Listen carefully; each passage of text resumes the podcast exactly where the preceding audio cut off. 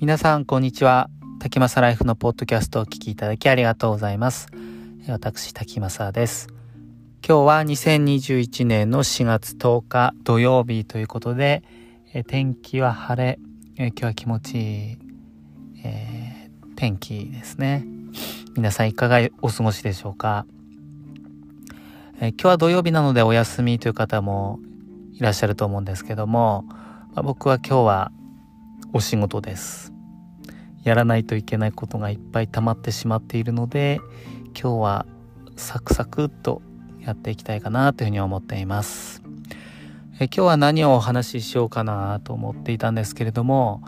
えー、お遍路の話を少ししたいと思います。皆さんお遍路っていう言葉聞いたことはある方もいらっしゃると思うんですけれどもえっ、ー、と四国の中にある88箇所のお寺を回るのがお遍路になるんですけれども僕は昔高知県で仕事していた時があって、えー、転勤で高知に行った時にあの新車を買ったのでその新車記念してお遍路に回りました、えー、休みのたびに車でお寺に行って、えー、1泊2日で、えー、回ってきてでまた自分家に戻ってきてお仕事をして次の休みにまた続きのお寺に行ってそこから、えー、泊まってっていうのを繰り返して、えー、やったので歩き遍路ではないです全く。あの本格的な人は白装束みたいなの着て後ろに、えー、南無大使金剛返上返上今後かな漢字いっぱい書いてあるやつなんですけれどもあのまあ弘法大師様と一緒にみたいな意味があるって言われてるんですけどもそういった白装束とかの帽子もあの何て言うのかなあの傘みたいなやつですよね。えそういうのを身にまとって、え歩いてる人歩き変路してる人っていうのはもう本当に本格的な人たちだと思います。え僕はそういったのは全くせず普通の私服であのー、車で行ってあとお寺に行って、えー、お参りをして、えー、っていうラフな感じで回っていたのであまり辛かったっていう経験はもうほとんどないです。むしろ楽しくなんか気分穏やかにできたっていうようなのが、えー、自分のお遍路の記憶になります。一番は徳島県から始まり左回りに回っていくのが順打ちって言われているんですけども、まあ、1番2番3番っていう順番に回っていって徳島から高知で高知から愛媛で、えー、香川県と。で88箇所回って、えー、その後最後に和歌山県にある高野山の本山に、えー、行ってきました。その時はフェリーで車をフェリーに乗せて、えー、和歌山の方に行った記憶があります。高野山に行ってきました。当時はツイッターが始まって間もなかった頃で僕も当時ツイッターをやっていたのでつぶやきながら今から1番寺回りますとかこれから2番寺に向かいますっていうふうにつぶやきながら回っていったんですけれどもあのその途中でいろいろな出会いがあってあのツイッター見たのでよかったら僕の店に来てくださいって言ってくれる方もいてでそういった親切な方に出会うこともできました。でその時は、えっと、お店をやってる方で、えー、そこに遊びに行ってでお話をしてでご飯を食べてあと泊まらせてくれたのであの今思えばすごく感謝しています。とてもありがたかったかなっていうふうに思っています。四国ってあんまり行く機会が僕は今までなくてあの転勤で初めてあの四国高知県に住むことができたんですけれどもあのすごくいいところです高知県は。あの、東京とか大阪福岡みたいな大都市ではないですし、あの、お店もそこまでいっぱいはないんですけれどもあののんびり暮らせるところそして食べ物がやっぱり美味しくてあの高知といえばカツオなんですけれどもあのカツオのわら焼きのカツオですね。僕が好きなのは明神水産っていうところのカツオのたたきなんですけれども、えー、それは今取り寄せをすることができるので、えー、取り寄せて食べたりしてます、えー、カツオのたたきって聞くとこっちだともう本当にもう細かく刻んだものとか薄いたたきなんですけども高知県のカツオのたたきはものすごく分厚くてあの、まあ、ポン酢でもちろん食べることもできるんですけれどもあの塩たたきっていうのがあってそれが僕は大好きです。ポン酢とかにつけずにあのもう藁で焼いてるのですごく香ばしい香りと味がする、えー、ところに塩味がついているっていうシンプルな味付けなんですけれども、まあ、そこにニンニクをスライスしたものとかネギとか自分のお好みで乗せて食べるともうそれは本当に美味しくて全く臭みもなくてあやっぱりたたきって美味しいんだなっていうふうにその時実感することができました。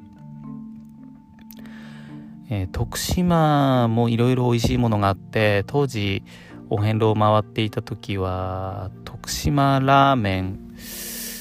だったかな名前ちょっと忘れちゃったんですけど甘辛い肉が乗っていたラーメンがあったり、えー、いろいろ美味しいものがありました。1番から回っていって2番3番っていうふうに、え、回っていって、えー、徳島の中が終わって高知に入ってえ、室戸岬ですね。あの四国の一番右下の岬なんですけれども、え、ここを経由していきました。そのとその途中にあのミクロドっていう洞窟があってここはあまり観光地化されてないので本当にわからないとさーっと通り過ぎてしまうようなところなんですけどもあの空海弘法大師のことを空海っていうんですけどもあその空海弘法大師がそのミクロドの中で念仏を唱えて、えー、そこであの目覚めることができたっていうふうに言われてるらしいんですけども、えー、その洞窟の中に入入ることができてそこまで大きくないんですけれども入ってでそこから外を眺めると景色がもう空と海しか見えない景色になっていてそれをもとに空と海だから、えー、空海っていう風に名前を付けたんではないかっていう風に言われてます。僕も実際にそこ行ってきてあのミクロドンの中に行ってああ弘法大師さんはここで修行してたんだなっていう風に思うとなんかすごいところにいるなっていう感覚がありました。でそこから外を見ると本当に空と海しかなくてああそれで空海っていう名前つけたんだっていう風に、えー、なんか腑に落ちたっていうかそういったなんか不思議な体験でした。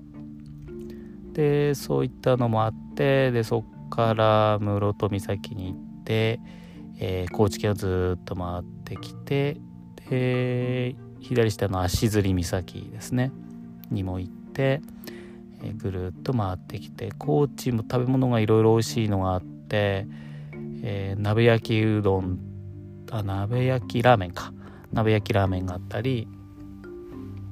えー、まあ、お魚は全般的に美味しいですよね。お酒も美味しいですし。えー、っていうのをいろいろ食べながら楽しみながらお遍路を回っていきました。でその後は、えー、高知が終わって、えー、愛媛県ですね。愛媛県に入ってお遍路を引き続きやっていくと。愛媛県高知県は結構お寺こうポツポツポツとこう距離が一つ一つの距離の感覚がある、えー、ですけれども、あのー、その他の徳島愛媛、えー、香川県はどちらかというとこう密になってくれているのでとても回りやすいです。お寺も9時5時なので5時過ぎてしまうとあの御朱印をしてくれないので御朱印もらいたい方は、えー、9時から5時ぐらいの間に行くことをお勧めします。えー、それで愛媛県に入って愛媛県もいろいろ観光地もありますし美味しい食べ物もあるんですけれども当時はあれだったん確か「坂の上の雲」っていう司馬遼太郎さんが書いた本があってそれのドラマ化がされていたのでちょうどえー、なん街の雰囲気もなんかそんな雰囲気でしたね。でそこら辺を回ったりあとは愛媛県で食べて美味しかったのは鯛めしですねこれ職場の先輩に当時連れてってもらったんですけれども鯛めしがすごく美味しくて値段もリーズナブルだったのでとても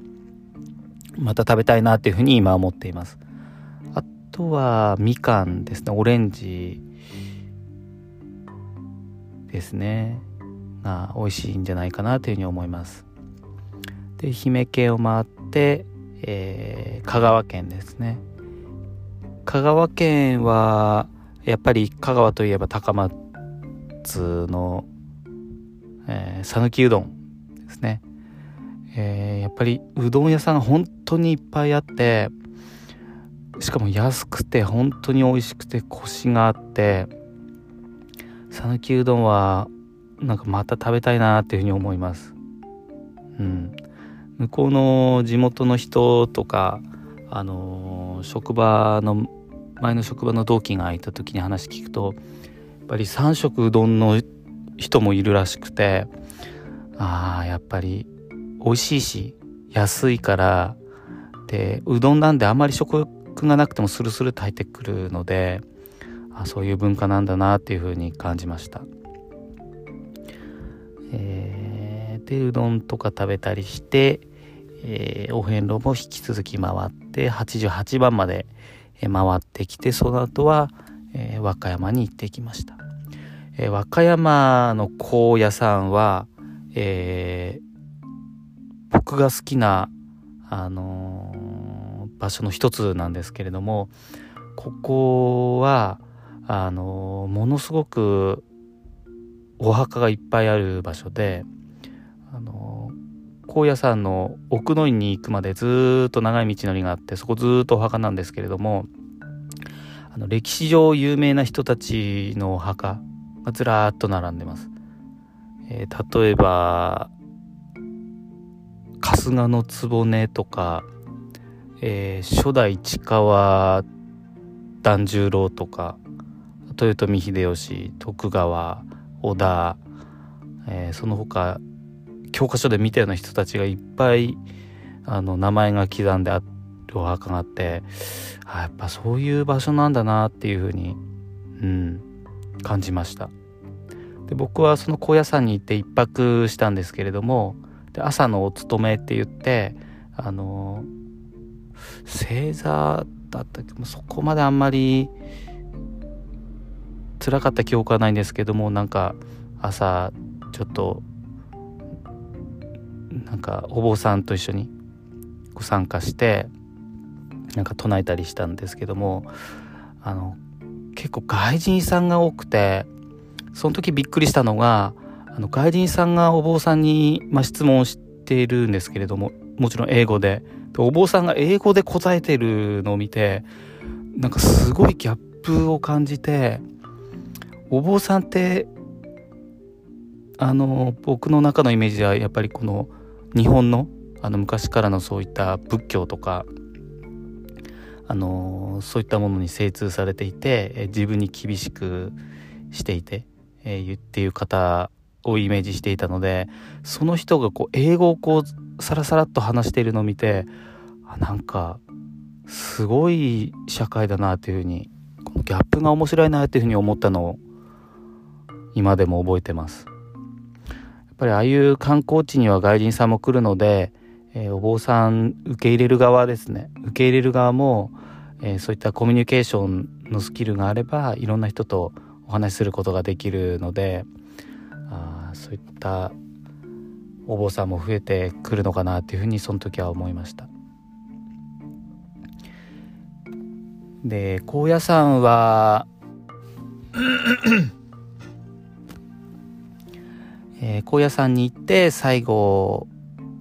僕のお遍路は終わったんですけれどももう一回行ってみたいなっていうふうに思います、まあ、次時間があればファイヤーした後は一回は歩いて回りたいかなっていうのもあります。うん。歩きお遍路ですね。ちょっと大変だと思うんですけどちゃんと白装束着てあの傘をかぶってで1番から88番まで歩いて回ると。その時はあの何か動画とかもできれば歩きながら動画を回しながら今ここら辺にいますっていうようなあライブ中継とかそういったのもできればいいなというふうに思っています、まあ、いつになるかちょっとわからないんですけれどもあまあぜひやってみたいなというふうに今思っております。ということで、え今日はお遍路のお話を、えー、いたしました、えー、それでは今日も一日皆さんにとって素敵な一日となるように、えー、願っております。それではまた今日も今日もあかんじゃいましたね、え今日も最後までお聴きいただきましてありがとうございました。それではまた。